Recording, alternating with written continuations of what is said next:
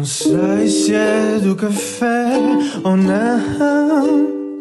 Se são só macaquinhos na cabeça, já nem de ti próprio és o dono. Só sei que o teu mal é sono.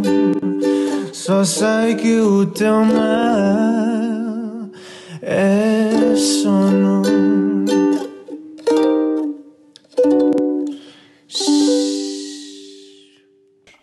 em cada dez mulheres dizem que o seu sono muda antes da menstruação. Nós quisemos saber porquê. Ela é educadora menstrual e para a fertilidade, autora dos livros Não é só sangue, uma conversa sobre o ciclo menstrual e do livro Infanto-Juvenil Período, um guia para descomplicar.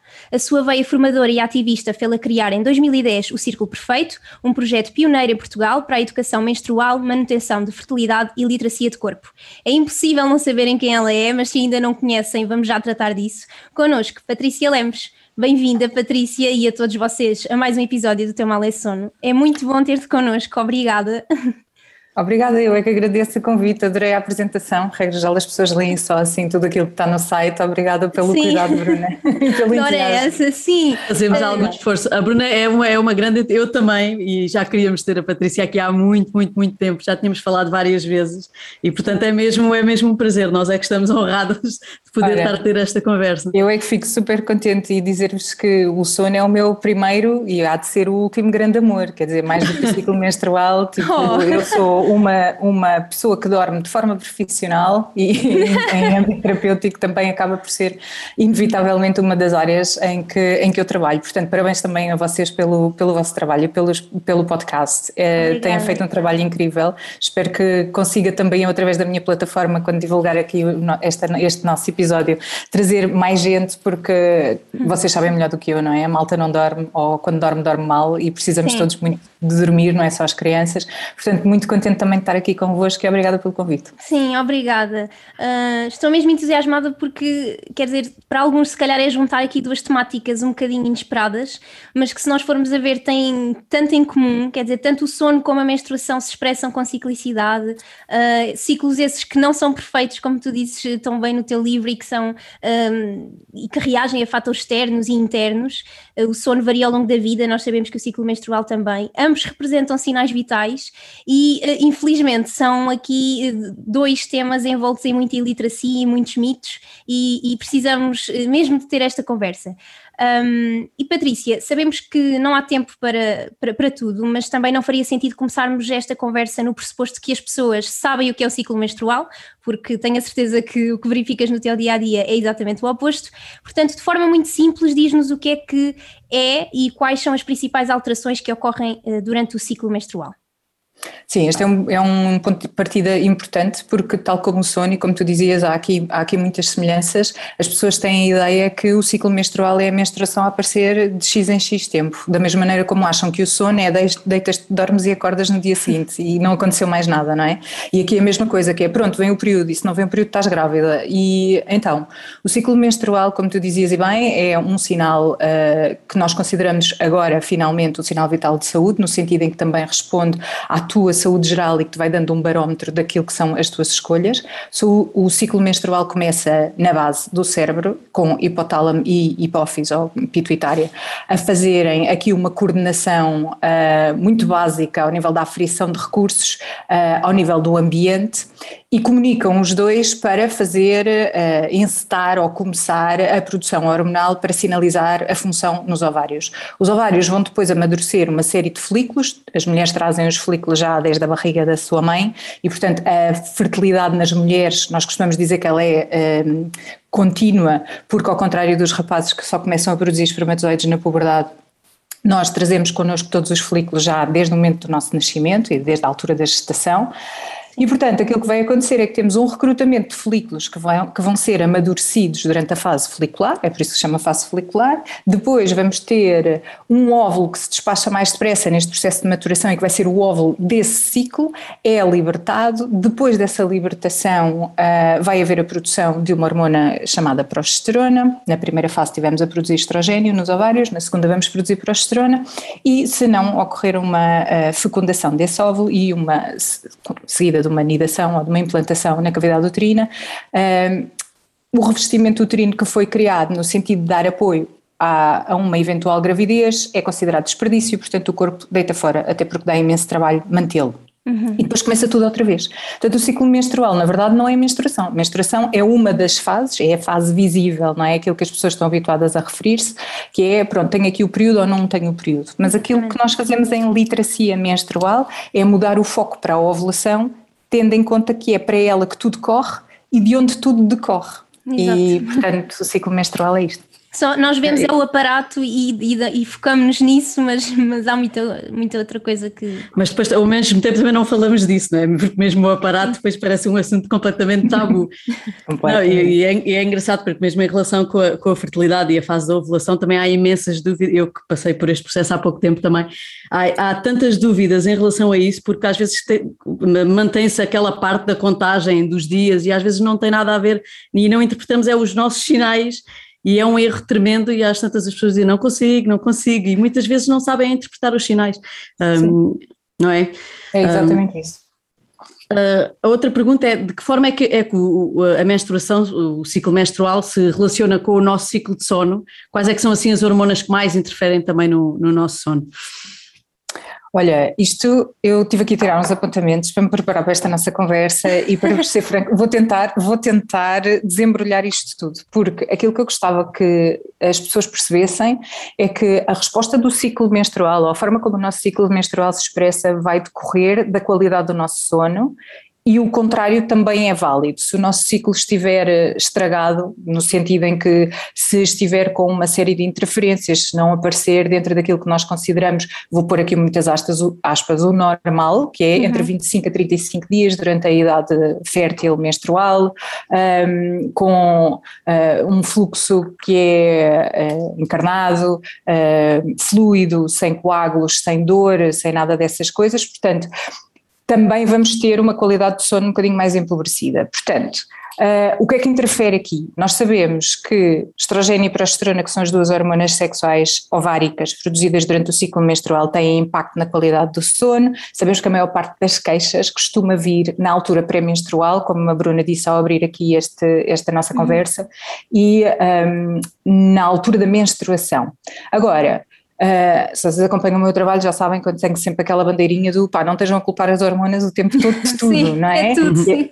Porque de repente que estamos tudo para cima das hormonas e então este é um trabalho que nós temos que fazer em conjunto, que é a literacia para o sono, ou do sono, e a literacia para o ciclo menstrual, para percebermos, na verdade, o que é que se passa com o nosso ciclo e se são e se é de facto alguma coisa que nós possamos fazer em relação ao ciclo que nos pode ajudar a melhorar o sono, ou vice-versa, ou se melhorando o nosso sono conseguimos melhorar o nosso, o nosso ciclo. Se isto uhum. não fica muito confuso. Então, uh, Qual é as questões aqui com a progesterona? Nós temos, na verdade, a progesterona é um neuroesteroide, não é? Nós sabemos que ela tem aqui uma, uma relação, a, a maior parte das grávidas logo no início costuma sempre. Vocês fizeram um podcast sobre gravidez, não foi? Exatamente. Sim. Pronto, e, e Basicamente foi para eu desabafar. Foi, foi. Isto foi mais um desabafo do que propriamente. Estava a precisar. Dar espaço à Sofia. Pronto, nós sabemos que ela tem um efeito vá, tipo sedativo, não é? Há muitas mulheres que no arranque da gravidez se queixam logo, passam a vida a bocejar ou que sentem muito sono ou que sentem alguma sonolência. Agora, a parte curiosa é que muitas das vezes nós temos um efeito, uh, quase que não faz muito sentido, que é então na, na altura que eu tenho supostamente a produção de progesterona no meu ciclo é quando eu durmo pior, então, na verdade, mais do que falar de hormonas, eu gostava muito que nós intrusássemos aqui estas duas coisas, porque elas vão obrigar sempre à responsabilidade de cada mulher em relação a, a, estes, a, estes, dois grandes pilares da vida que são ciclo menstrual e sono, que é, uhum. vamos ver, nós temos que interpretar um, a especificidade da vida de cada mulher em termos menstruais. Se estivermos a falar de uma pessoa que já tem tendência, por exemplo, em termos de saúde mental, não é? ou a sofrer de ansiedade ou de stress, ou um, um quadro clínico depressivo ou alguma coisa do género, nós sabemos que eventualmente na altura pré-menstrual vai haver um agravamento de sintomas. Havendo um agravamento de sintomas, nós sabemos que eventualmente também vai haver um impacto ao nível da, da produção de progesterona e da progesterona eventualmente diminuir a capacidade que ela vai ter de ter um sono reparador durante esta última fase do ciclo. Depois temos as queixas durante o período menstrual, que regra geral as pessoas dizem, ah, não é, por causa da, da menstruação, estamos todas muito hormonais. Nós não estamos hormonais na menstruação. Na verdade não acontece nada na menstruação, nós temos um reset em termos hormonais. O ciclo acabou de acabar e vai outro começar, é isso que faz, é isto que faz disto um ciclo, não é? Portanto, uhum. ele acaba e começa. E portanto, muitas das vezes o que acontece é esta ressaca em termos de produção de estrogênio e de progesterona, em que um ciclo acabou e o outro ainda vai iniciar, e portanto o estrogênio que tem um impacto muito positivo aqui na parte toda da captação de serotonina e que nos põe muito bem dispostas, e se tivermos obviamente um ciclo regular e se formos saudáveis, Sim. se estivermos na, naquelas fases eh, ou de perimenopausa ou eventualmente em, em grandes fases reprodutivas, um, efetivamente, até começarmos a ter estradiol ou estrogênio a ser produzido nos ovários, uh, podemos passar ali também na altura da menstruação uns dias com um sono um bocadinho mais periclitante. Obviamente, tudo isto agravado pelos sintomas que temos do ciclo menstrual e é por isso claro. que temos que nos responsabilizar também pelo resto. Por isso é muita coisa para dizer, é melhor vocês irem fazendo Sim, perguntas. Sim, claro. uh, não, e, e se nós pensarmos, mas, mas é raro pensarmos isso, não é? O ciclo menstrual começa no cérebro, não é? O sono vem do cérebro, portanto... Claro seria até uh, estranho se, se isto tudo não se influenciasse e, fosse tão complexo.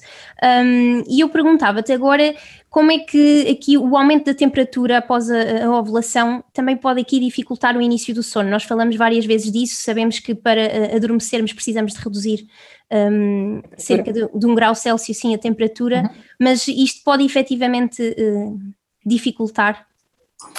Pode, Pode, uh, e aquilo que é importante, vamos ver, nós, na verdade, estamos a falar de uma subida de temperatura que é residual. As pessoas, às uhum. vezes, quando começam a fazer monitorização do ciclo uh, com temperatura, às vezes é dizer, ah, mas eu não, não noto grandes diferenças. Mas que diferenças é que estás à espera de notar? Nós estamos a falar de dois, dois décimos de grau, meio grau centígrado, muitas vezes, de diferença entre a fase folicular, antes de ovular, e a fase lútea, depois de ovular. É a produção uhum. de progesterona, que tem um efeito termogénico no corpo e que vai fazer com que a temperatura basal, que é a temperatura do corpo em descanso, aumente ligeiramente. Agora, este ligeiramente repara, quando nós estamos a falar numa produção de progesterona que pode elevar meio grau centígrado do meu corpo, quando estamos a dizer, então, mas espera, eu para adormecer tenho que descer cerca de um grau, se na verdade a minha temperatura basal sobe meio, pode fazer sentido. Uh, se eu for muito reativa a estas questões da temperatura, se as sentir certo. muito, e há pessoas que sentem do género, mas eu sinto-me mais quente depois uhum. de ovular, então não quer dizer que vais ter que mudar o edredão e etc, claro. mas se calhar vais ter que mudar a, a roupa com que dormes, uhum. e é depois, se calhar na fase, na fase lútea, depois de ovulares, pode fazer sentido aligeirares e, por exemplo, dormir sem calças, ou teres uma coisa de algodão, claro. se calhar sem mangas, ou alguma coisa que te ajude, na verdade, a baixar esta temperatura para conseguires adormecer, se o teu problema for adormecer. Depois também temos que ver se o problema é adormecer ou se é o sono está mais fragmentado. claro. Ok. Claro. Sim, mas isso é mesmo importante. Nós, na, na, área do sono, sabemos que, que, a maioria das hormonas são muito produzidas durante a noite, há umas que até são exclusivamente produzidas durante a noite. Também se aplica às hormonas sexuais.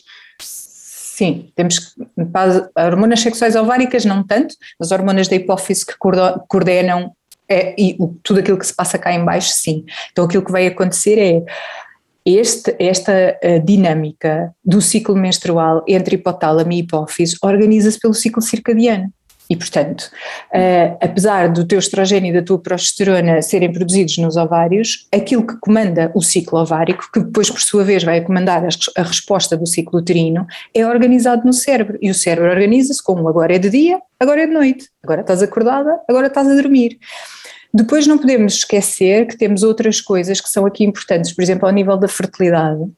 Não falar só do, do, da saúde Sim, menstrual, mas claro. passando já um bocadinho para as, para as questões da fertilidade. Sim, eu até ia perguntar isso a seguir, portanto, ótimo. Sim, então vamos de caminho. Que é, repara, Durante a noite, com a produção da hormona do crescimento, a hormona do crescimento tem um impacto direto na, nos nossos índices de fertilidade e na nossa resposta à capacidade de ser fecundas. Portanto, nós não queremos só ter um ciclo menstrual dentro daquilo que são as aspas todas que fiz há pouco da normalidade, nós queremos ter um ciclo menstrual com óvulos que são capazes de ser fecundados e uma implantação que ocorre de forma bem sucedida.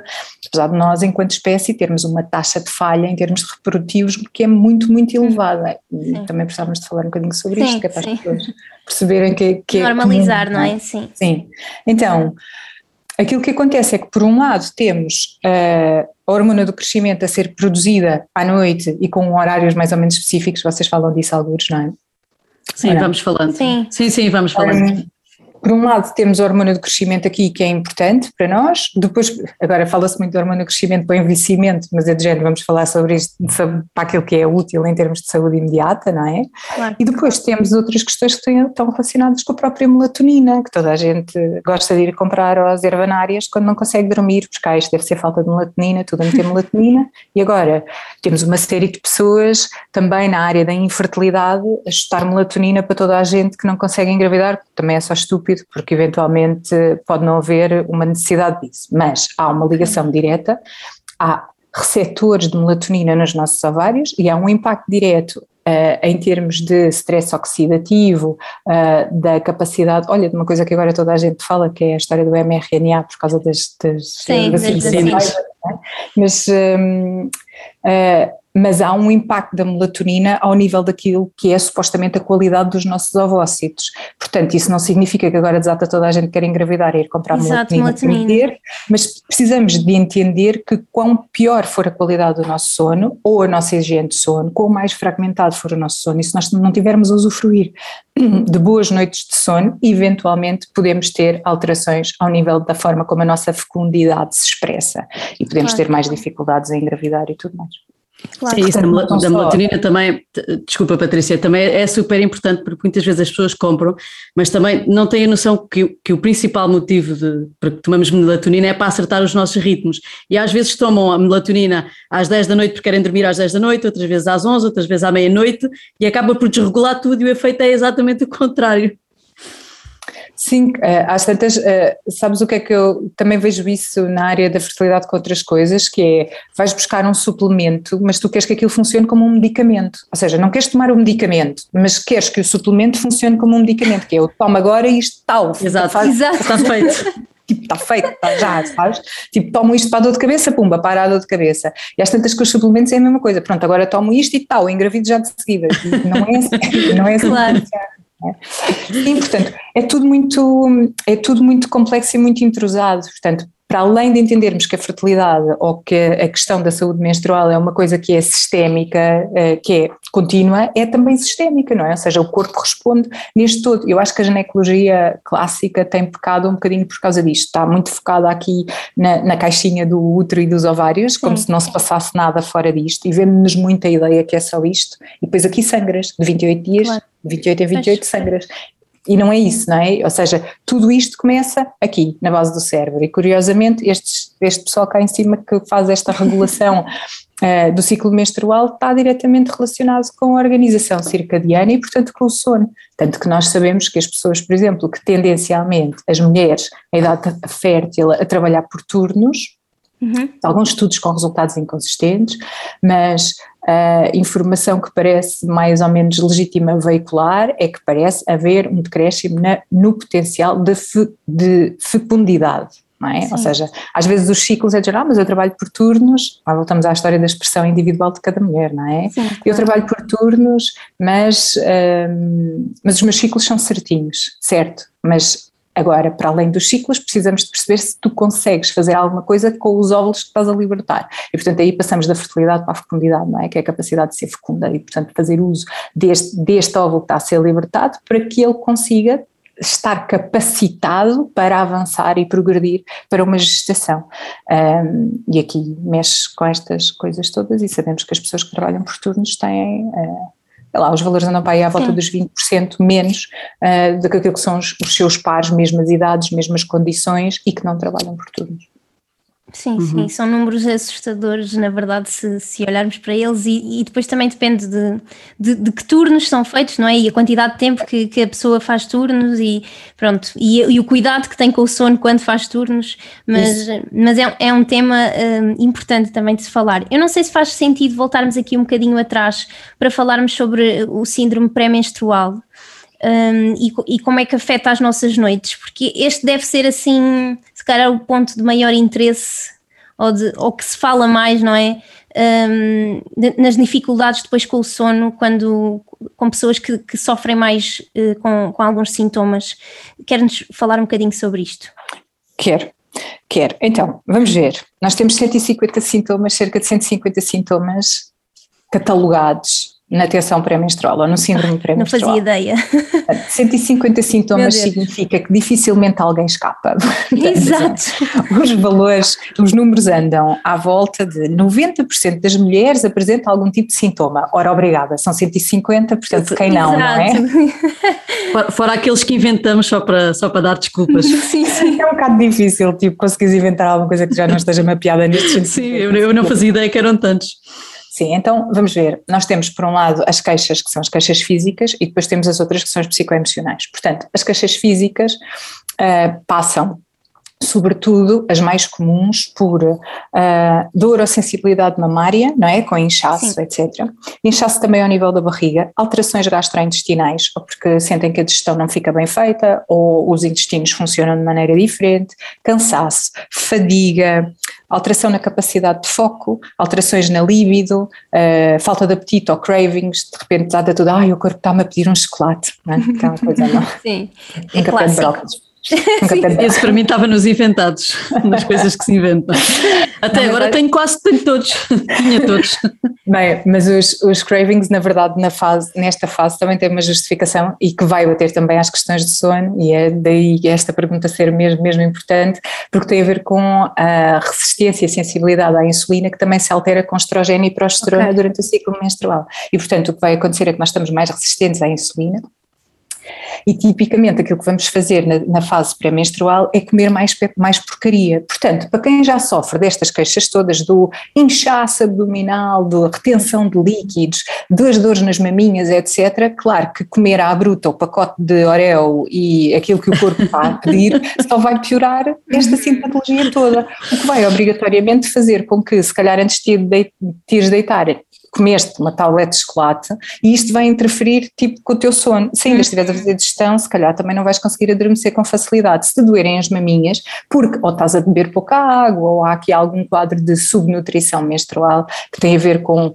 eh, as vitaminas ou os micronutrientes que são necessários para que não tenhas este tipo de sintomas. Muitas mulheres se queixam com a questão das dores de maminhas, que pode ser, na verdade, sei lá, desde um déficit de vitaminas de complexo B, um, eh, pouca água, por exemplo, déficit de progesterona, pode ser uma série de coisas, portanto não vão correr à ervanária de comprar Sim. qualquer. Ai, dê-me um complexo B porque eu tenho dores nas maminhas. Ou dê-me um porque eu estou com dores nas maminhas e li na internet que é isto, porque pode haver de facto outras, outras causas para as dores nas maminhas, mas pode fazer com que efetivamente seja desconfortável para algumas pessoas, vai depender também do tamanho do peito e da posição em que elas claro. geralmente mas afetar aqui. Depois temos o resto, não é? E a parte psicoemocional aqui cabe tudo. Cabe, o choro fácil, cabe a agitação, cabe o agravamento dos sintomas da ansiedade. Uhum. Um, uh, ou de depressão. Se a progesterona estiver baixa, nós sabemos que também pode haver um impacto direto no funcionamento da tiroide, e isto também vai, em termos de repercussões metabólicas e endócrinas, fazer com que haja o um agravamento dos sintomas. Então, tipo, isto é uma espécie de enorme pescadinha de rabo na boca, Sim. que faz com que, na verdade, nós tenhamos que entrar Imagina, é quase como se fosse um carrossel que não para. Os carrosséis tocam aquela coisa que é sim, quando sim, vão arrancar. Sim. Vamos imaginar isto como um ciclo de sono e um ciclo menstrual e, portanto, sendo ciclos, eles nunca param. E, portanto, tu vais ter que entrar em qualquer altura e vais ter que, vais ter que escolher qual é a ponta para onde queres pegar. Se quiseres resolver os teus problemas de sono e de ciclo menstrual, que é, eu agora vou entrar aqui neste carrossel e deixa ver para onde é que eu vou começar. O que é que mais me incomoda durante esta fase pré-menstrual? É o quê? É a dificuldade em adormecer? É porque me sinto muito quente? E, portanto, a determinada altura vais tentar perceber o, o que é que pode ser o ponto de partida para ti. E isto é diferente para cada uma de nós, não é? Tipo, claro. nós vamos ter que ver o que, é, o que é que nos afeta mais. Então, em termos de TPM, tipo, isto é. Não sei se consegui responder à tua pergunta, Bruna. Sim, mas, sim, ou seja existem, não só temos esses, esses sintomas físicos, mas também sintomas psicológicos, e isto tudo nós sabemos que o sono é uma esponja que absorve tudo para o bem e para o mal, e portanto é, é óbvio que, que vamos ter alterações que podem ser mais ou menos significativas. Sim, e repara, desculpa, deixa-me só não, acrescentar não, aqui uma coisa, que é também tens muitas mulheres para quem a menstruação não é um estado de graça Tipo, não é uhum. é uma cena muito fixe de se ter, porque têm dores, porque têm. Claro. Uh, porque estão a tentar engravidar. e porque cada vez que aparece a menstruação é um, é um sinal, dia difícil, porque sofrem de endometriose, ou adenomiose e têm muitas dores, uh, ou fluxos muito abundantes porque estão na perimenopausa, ou porque têm um mioma ou uma coisa qualquer. Portanto, também temos isso a acrescentar a ansiedade da própria TPM de saber que a menstruação está quase a chegar, sabes? Claro, então, claro. Também isto conta na forma como fazes esta gestão. Deixa-me só fazer um parênteses para quem não sabe, quem está em contracepção hormonal não tem nada destas oscilações. Não tem, quer dizer, tem eventualmente, se estiver num, num contraceptivo combinado, um etinilstradiol, um, um estradiol e um progestagênio, não é? Sintético, são estas hormonas sintéticas, pode eventualmente ter uma resposta a uma ou outra coisa, ou à ressaca com a pausa da pílula, por exemplo, ou a, uhum. retirada do anel, se, se o fizer, mas aquilo que eu estou a falar é para pessoas que têm efetivamente ciclo menstrual uh, a funcionar Sim. aqui com ligação eixo hipotálamo, hipófise, ovários. Uhum. Queria só acrescentar parte. Sim, sim, não, e, e, as pessoas também devem ter, quem, quem toma também tem noções completamente erradas, porque compara-se como se tivesse, como se como não estivesse se... a tomar nada e se tivesse tudo a decorrer, a decorrer normalmente. Ah, quando veio a minha menstruação, tipo, mas isso não é a tua menstruação, isso não é uma menstruação. Uma menstruação tem que ter tido uma ovulação que é patrocínio, não é? Com estrogênio claro. e progesterona. tu tens aí um patrocínio do comprimido que tomas todos os dias. É outra coisa. Portanto, as doses também são diferentes e já não temos esta dinâmica oscilante. Quem toma a pílula tem um ciclo de pílula, que é eu tomo estes comprimidos, o resultado é este, tomo estes comprimidos, o resultado é este. Se não tomar estes comprimidos, o resultado vai ser outro. Sim, vai ser completamente diferente. Já vi que costumas abordar o sono em, em consulta. Um, e, é, e, é, muito importante, eu especialmente na, na parte da, da, fertilidade, de, vez em quando vejo vários cursos e coisas que decorrem e nunca vejo lá o sono, não sei porquê, vejo, vejo montes de áreas e nunca vejo o sono, portanto acho mesmo importante. Quais é que são assim, as principais queixas referidas em relação ao sono? Olha, uh, essa é uma pergunta que eu faço sempre nas sessões, quando as pessoas chegam, seja para terapia, seja para o círculo perfeito, gosto sempre de saber como é que elas dormem. Infelizmente, na primeira sessão uh, é quase mais uma recolha de informação para mim, para ficar atenta, do que outra coisa, a não ser que me digam que têm sonos muito, muito disruptivos, que acordam muito cansadas, um, que não conseguem dormir, e isso é relativamente fácil, porque reparem, no método natural de fertilidade nós precisamos de no mínimo 3 horas consecutivas de sono, portanto idealmente 5, mas no mínimo 3 horas consecutivas de sono para fazer a medição de temperatura basal. Portanto, estamos a falar de uma temperatura do corpo em descanso, nós precisamos que o corpo esteja descansado, não é? Claro. Agora levantei-me para ir fazer xixi, esta é, uma, esta é uma queixa comum das mulheres. O que é que eu observo? As, as, as mulheres que me chegam tipicamente não dormem, não têm sonos seguidos, um, porque acordam para fazer xixi, porque sofrem de insónia terminal ou daquela, daqueles despertares que é acorda às quatro da manhã e já não consigo dormir, uhum. ou levam muito tempo a adormecer. Uh, e portanto ficam na cama às voltas e não conseguem dormir. Aquilo que acontece muitas vezes é quando eu percebo que há alguma coisa que me pode parecer que possa beneficiar uh, de uma abordagem específica, eu passo estas pessoas para fazerem polissonografias, eletroencefalogramas e coisas do género para irem aferir o sono à parte. Uhum. Muitas das vezes, a maior parte das queixas, uh, presumo que vocês também tenham essa experiência, uh, são na verdade só iliteracia em termos de sono, ou uh, um bocadinho de preguiça, que é eu sei que devia manter sempre o mesmo horário, mas na verdade o meu marido chega mais tarde, depois queremos ficar um bocado à conversa, ou só depois de deitar os miúdos é que eu sinto que tenho tempo para mim, ainda quero ver um episódio do The Crown. Sim, sim. Claro. Uh, nós, menos nós... é uma boa escolha.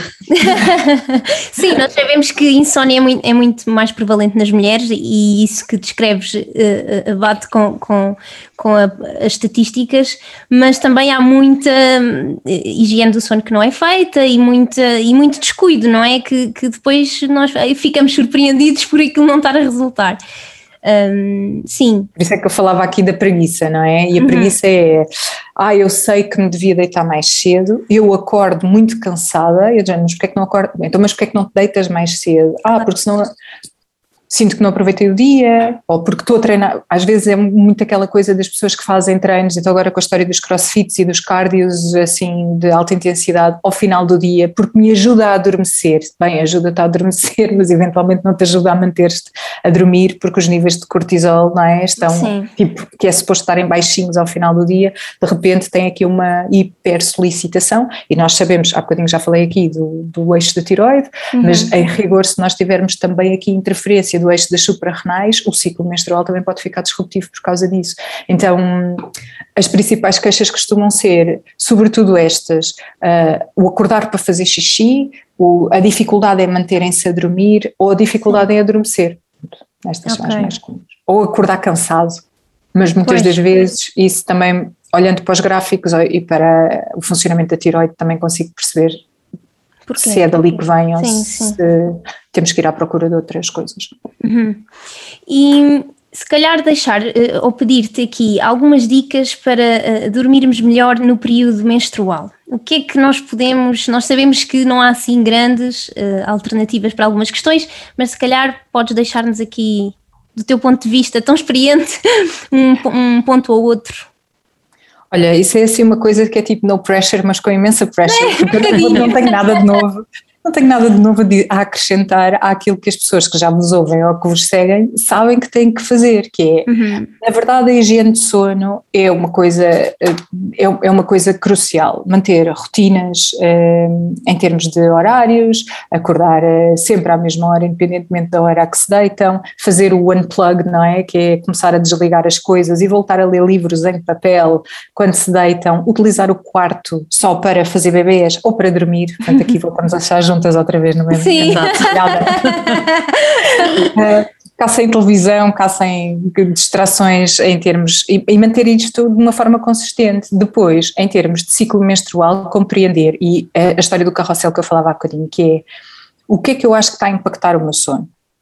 Ah, eu acordo com imensos suores. Bem, mas isso eventualmente aqui já pode uhum. ter a ver com uma questão hormonal. Se eu estiver a monitorizar o meu ciclo e se começar a marcar onde é que são as noites que eu estou a acordar com suores, por exemplo, com suores noturnos, eu posso conseguir identificar se, ao nível do estrogênio e da progesterona, o que é que está a acontecer, em que fase do ciclo é que isso está a acontecer e isso ajuda-me a despistar, sei lá, desde uma perimenopausa ou alguma alteração que pode estar a acontecer ou uma uhum. baixa de estrogênio, alguma coisa do género. Portanto, monitorizar o ciclo aqui vai ser crucial para nós conseguirmos encontrar depois uma solução adequada a cada, a cada pessoa. Portanto, a higiene do sono é crucial e depois começar a fazer a monitorização do ciclo, entendendo que vou ter que escolher ou identificar quais são os, os sintomas que tenho que mais interferem na, na, minha capacidade de adormecer ou de me manter a dormir. Às vezes, Sim. por exemplo, quando temos a história dos xixis, é a primeira coisa que temos que fazer claro. então é ir a uma fisioterapeuta de reabilitação pélvica tentar perceber porque é que há esta urgência, não é, no xixi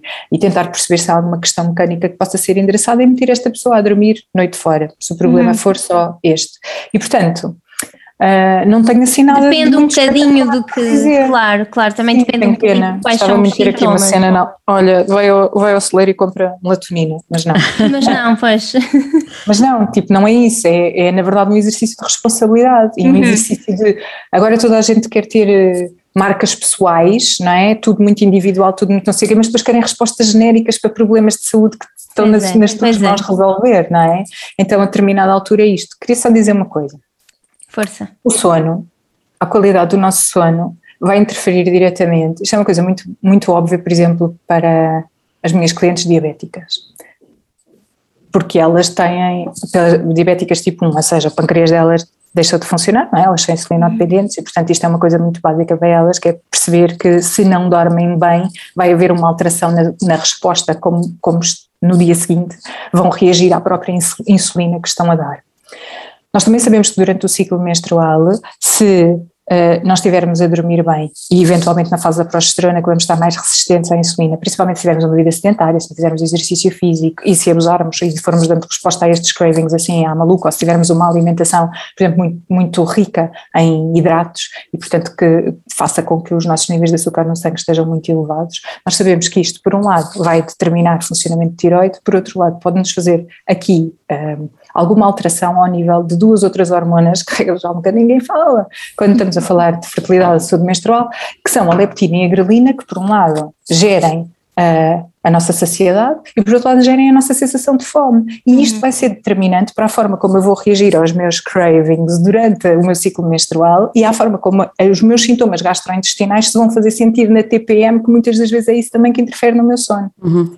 Claro. Tido aqui a leptina e a grelina. Sim, sim, e é, é importante. Verdade, também são nossas amigas, então também falamos delas. Calculei que sim, portanto não, não queria ir embora sem, sem pôr isto aqui, no fundo dizer que uh, há se calhar a dica mais importante é, é, este convite à responsabilidade para encontrares uma, um, um, um, uma solução customizada para ti, uhum. não é? Depois, obviamente, se estivermos a falar já de uma coisa do âmbito, sei lá, patológico ou alguma coisa do género, Sim, aí já claro. entram vocês e tratam do sono das pessoas e etc. Mas o primeiro exercício é um exercício do o, em que o que é que eu sinto e de que maneira é que isto interfere, não é? E portanto, se estou a fazer terapia porque sofro de perturbações de ansiedade é endereçar eventualmente também isto com o terapeuta que me segue, se sofro de uma perturbação alimentar, de um distúrbio alimentar e sinto que há um agravamento durante a fase pré-menstrual em que tendencialmente eu já durmo pior, então isto também tem que ser endereçado, uhum. mas o convite é sempre a responsabilidade de cada uma, que é o que é que queres fazer com isto e por onde é que queres pegar. Essa mensagem é muito claro. importante, sim, claro.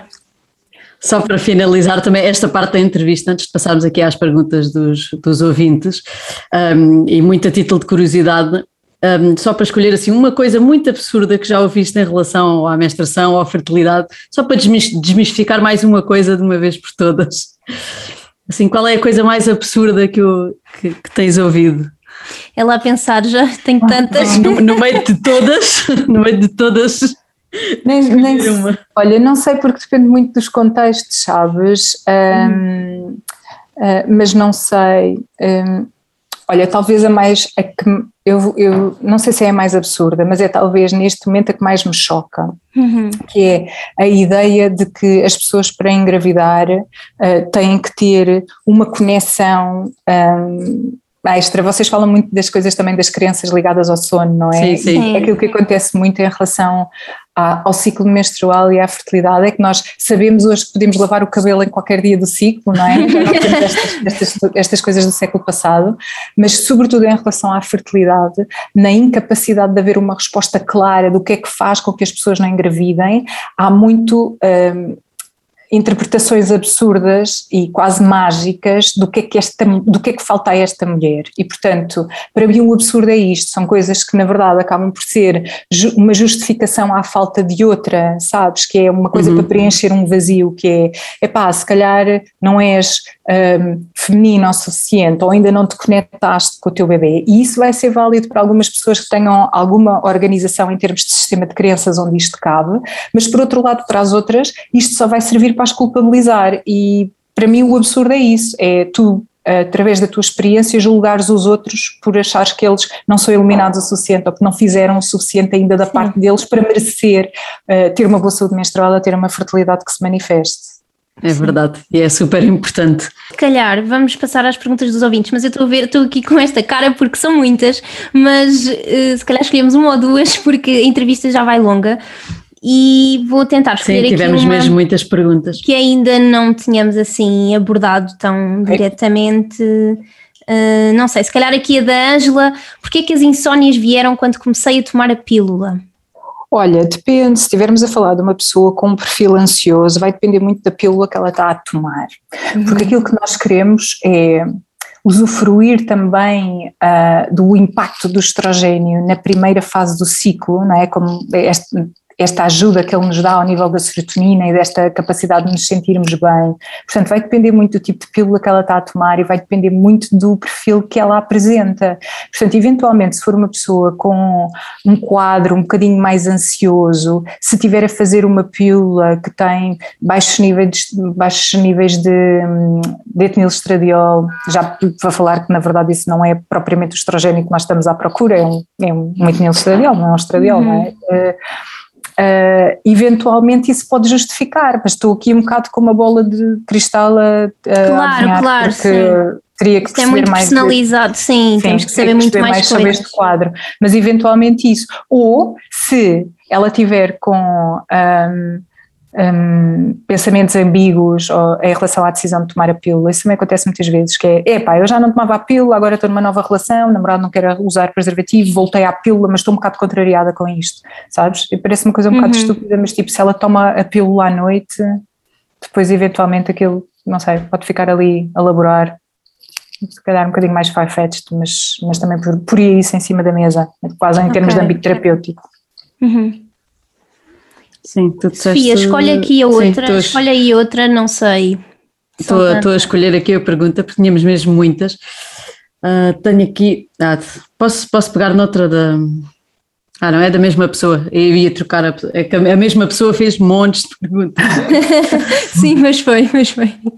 Não, mas há, há aqui uma, uh, uh, por exemplo, a pergunta da, da Marta que diz: na fase lútea tenho maior dificuldade em ter sono tranquilo reparador. Isso deve-se à queda de hormonas. Já falámos um bocadinho disto. Sim.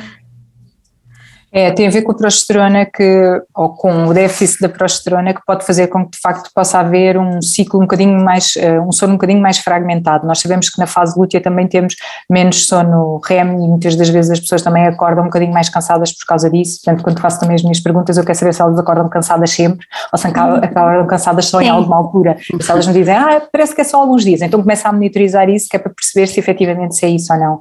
E isso pode ser um primeiro indício que a progesterona não está não está a funcionar o suficiente. Okay. Mas também pode ser, pode não ter diretamente a ver com a progesterona, pode ter a ver com, com outras coisas, mas tipicamente uh, diria que o quadro talvez mais comum, tendo em conta também aquilo que é a saúde menstrual das portuguesas, eu diria que é muito comum vermos um sono mais fragmentado na fase lútea.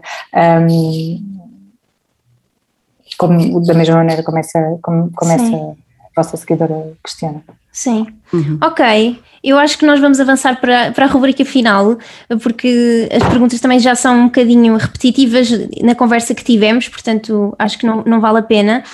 E vamos então à nossa rubrica que se chama Vamos Dormir sobre o Assunto. Vamos dormir sobre o assunto.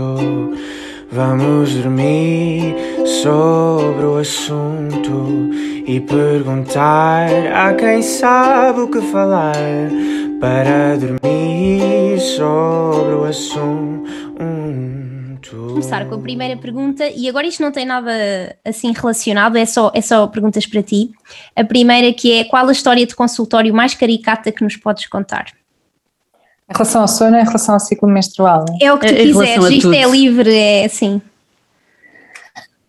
Um, olha, se calhar vou contar uma história que é muito recente, não sei se, é, não sei se podemos chamar caricata, mas que é, é assim uma uhum. história querida, que é uh, uma pessoa que veio um, para uma sessão de terapia para trabalhar uma fobia e na altura quando veio ela estava com muita dificuldade em, em movimentar-se e um, eu lembro na altura que havia um corredor longo até, até ao, ao, ao, à minha sala e ela vinha com algumas dificuldades em andar e eu perguntei-lhe, olha, um, está tudo bem? Ela disse, ah sim, eu estou a fazer uma estimulação porque estou a tentar engravidar, isto sem ela saber que eu trabalhava na área da fertilidade também, ela diz-me, isto uma profissional de saúde, e diz-me, ah estou aqui com esta, com, estou a fazer uma estimulação e tal, e não estou, não estou a sentir muito bem, um, e eu na altura disse: Olha, vê lá que pode estar com uma hiperestimulação avárica, fala com o teu médico, vai para casa repousar. Ah, porque ela ia trabalhar a seguir à consulta.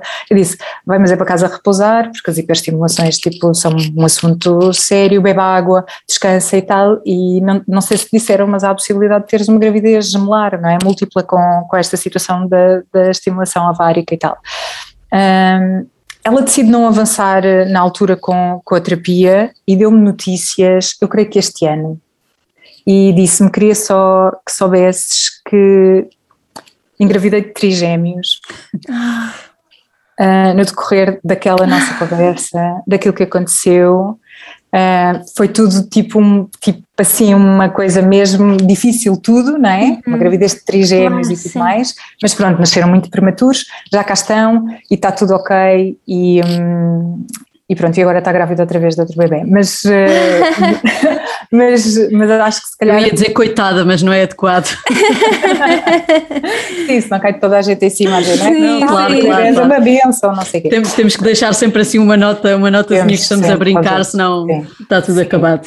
Opa. Pronto, eu acho que se calhar essa foi a história mais caricata, porque esses são os primeiros, não são bebés círculo perfeito, Sim. mas eu acho que são os, meus, são os primeiros trigêmeos na história do círculo perfeito e eu estava eu estava de olho neles. Eu, Sim, sim, sim. Eu estava de olho neles, eu, aqui, eu com a minha bola de Se cristal. calhar disse, "Olha, ninguém vê lá." lhe tinha alertado para isso, não é? E não sei se, se tinham Sabes feito. que eu acho que este- estes alertas muitas das vezes não são muito, não, não são muito perentórios, que de género, ah e tal, olha, isto pode acontecer e as pessoas pensam, Pois. ah vai acontecer, mas não é comigo. claro, é Há, há pessoas que agora se vão cruzar com a Patrícia só para ver se a Patrícia diz alguma coisa. Tipo, só para ver, Só para ver se estão grávidas ou não. Sim, isso ficam despachadas. Quantos é que são e assim Olha, fica agora por acaso é giro, estás a dizer isso, porque uma coisa caricata que acontece é hum, muita gente a menstruar no meu dia de aniversário, muitas clientes a menstruarem no meu dia de aniversário. Claro que isto tem um viés de confirmação, não é? Tipo, há Sim, claro. centenas de clientes que não menstruam no meu dia de Claro. aniversário, mas quando vêm à sessão e quando eu vejo os gráficos, eles, ah, menstruaste no meu dia de aniversário, mas isso é coisa. Um, e montes de gente que quando marca a sessão, uh, quando chega à sessão comigo, está a menstruar ou acabou de descobrir que está grávida. Portanto, isso também acontece. Mas mais uma vez, obviamente, é um viés de confirmação. sim, sim. Mas, as Sim, mas a pessoa fica sempre, é? claro, claro. A gente- a Essas coisas gosta- nós, nós fixamos sempre. Sim. Aqui um bocadinho em relação ao sono, qual é o conselho que dás, mas que não praticas?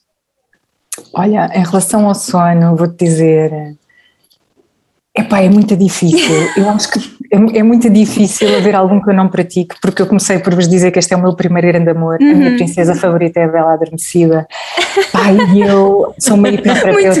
É? E, e em rigor, eu acho que toda a gente sabe que eu não faço lives ao final do dia no Instagram nem nada disso, porque eu às 10h30 estou a dormir. Portanto, eu, pá, o sono para mim, eu costumo dizer que lhe devo toda a minha sanidade mental e toda a saúde Uhum. menstrual que tenho tido durante estes, durante estes longos anos, ah, porque eu, em relação ao sono, sou mesmo uma completa radical. Portanto, Ok. o que é que eu não cumpro? Se calhar sou pouco exigente com o sono da minha filha. Minha filha é adolescente, portanto já sabemos Ok. que eles produzem não é? mais tarde. Sim, então mais tarde. sou um bocado do género, porque eu vou mandar a miúda para a cama às 10, se na verdade isto só lhe vai bater à- à meia-noite ou à uma, sabes? Então Sim, mas que se isso- calhar, em relação a mim não, Hum. péssima mãe, péssima mãe. Péssima, Não. péssima.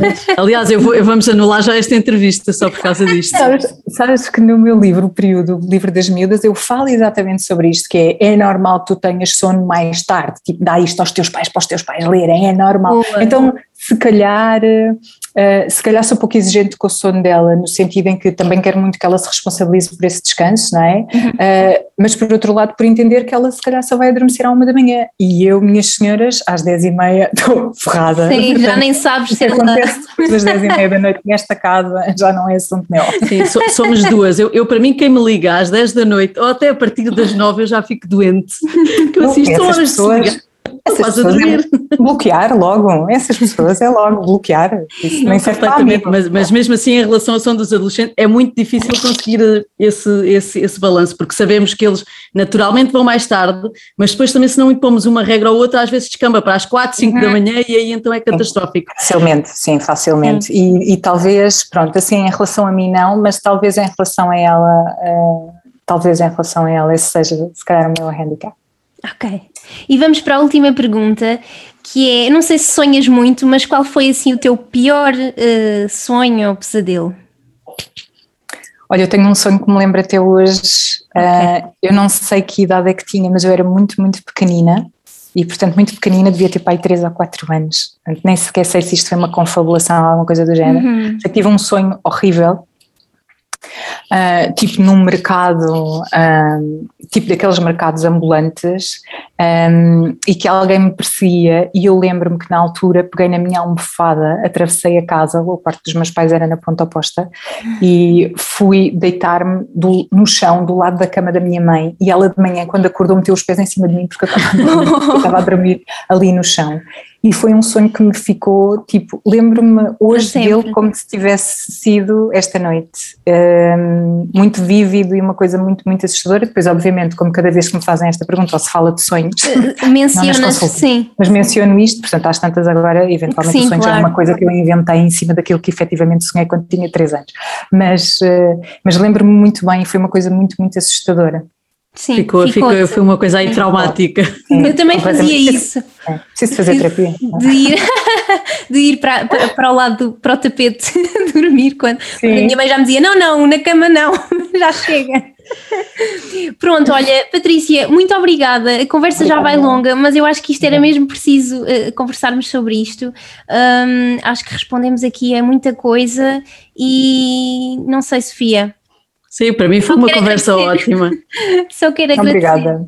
Obrigada. Eu, eu, já era fã e ainda, e ainda fiquei Sim. mais, porque que bom. acho que a conversa foi mesmo, foi mesmo ótima. Obrigada. Bom. Obrigada Sim. eu pelo Temos, convite. Tenho de. Este, este ano não tive a oportunidade, mas para o ano, para ir à Feira do Livro, para tu me assinares o meu livro, que ainda está assim branquinho, eu ainda não o li todo, confesso, mas espero nas férias que agora vou ter uh, conseguir ler de uma ponta à outra, porque ainda só li assim passagens, mas parece-me maravilhoso. Obrigada, Patrícia. Obrigada eu, um grande beijinho para vocês, obrigada pelo convite. Obrigada, um beijinho, obrigada. obrigada.